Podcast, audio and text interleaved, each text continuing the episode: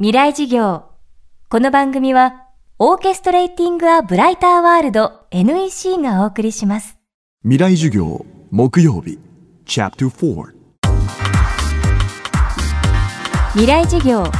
今週の講師は株式会社たくあん代表古川博則さんです。商社に23年間勤めた後、ホリプロに転職。その後自身の会社を立ち上げ、経営コンサルティングなどを手掛けています。これまでの経験を生かし、多数のビジネス書も執筆している古川さんですが、現在特に力を入れているのが、自身が代表理事を務める一般社団法人再試技塾での活動です。ダイバーシティ、特に女性活躍推進に特化し、講演・研修などを通じて女性の人材育成と組織の成長を支援する目的で2003年に設立されました。その再試技塾の中で、古川さんは立志塾と呼ばれる女性の役員・幹部候補養成を目的としたセミナーを開催しています。未来事業4時間目、最後は女性の社会での活躍に向けた古川さんの取り組みに迫ります。テーマは高い志を持て。立志塾とはですね、会社の幹部になる人を育成しよう、もしくは育成の場をこう作ろうという、そういうところでありましてですね、最初は1ヶ月を振り返ってと、この1ヶ月にどういう自分が心がけを持って仕事をしたかとか進歩したかとかいう、そういう1ヶ月の振り返り、それから自分のキャリアパスを作成してみるだとか、現役の役員にですね、出てきていただいて、いろんな話を聞くと、こういうことは仕事上楽しかった、こういう辛い時もあった、その時に、上司がこんな言葉をかけてくれたとかですね、そういう自己開示の上手な方が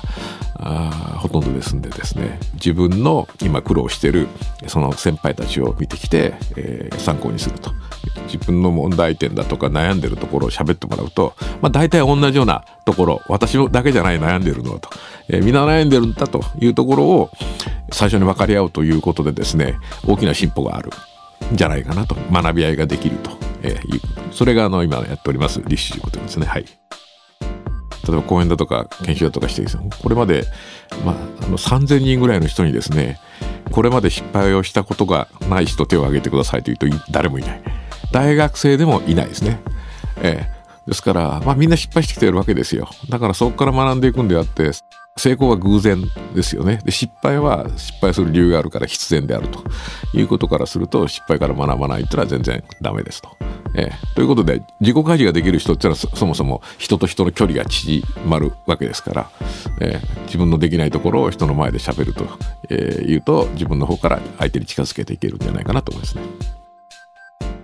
最後に、先人先輩の教えを後世に順送りすることを信条とする古川さんに、男女を問わず今の若い世代に向けたこれからの社会を生き抜くアドバイスを伺います。男性も女性も私はこういうふうに申し上げてます。若い人は1日5分でいいから、会社の将来、自分が働いているところの将来を5年後を考える、10年後を考えると同時に、5分自分の将来を考えると、毎日少しの時間でも中長期的にものを見るとですね、そういうトレーニングもできますし、実際に自分がやりたいことがはっきり見えてくる。例えば男性は飲みに行った時にですね、言ってる内容が正しいかどうかは別にしてですね、時々は我が社5年後これでいいのか、10年後はいいのかという、そういうべき論を、好きなもんでやる人がいますけども、女性の方も積極的に中長期のことを考えなさい、発表してくださいって言うとやってくれるんですけれども、そうでなくてですね、普段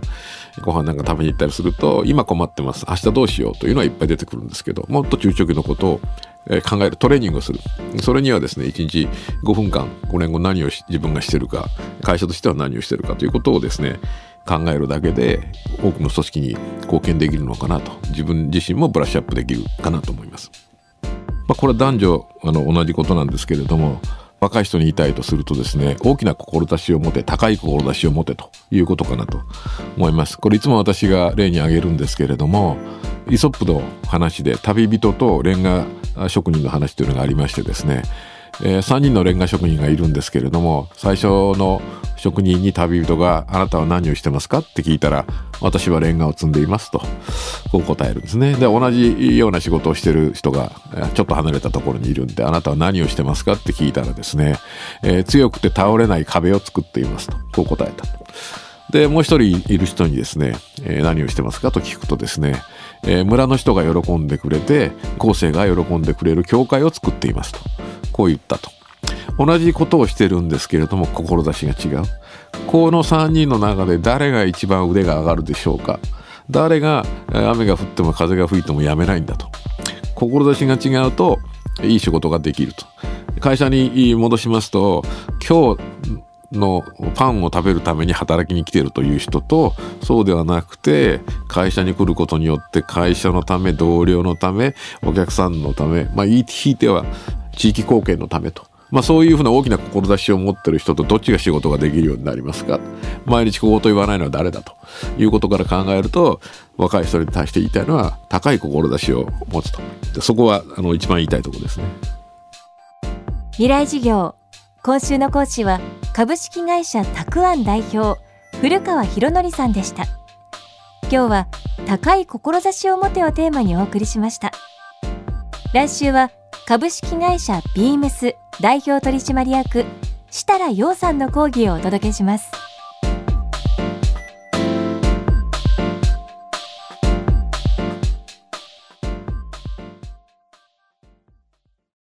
未来事業、この番組はオーケストレーティング・ア・ブライター・ワールド NEC がお送りしました。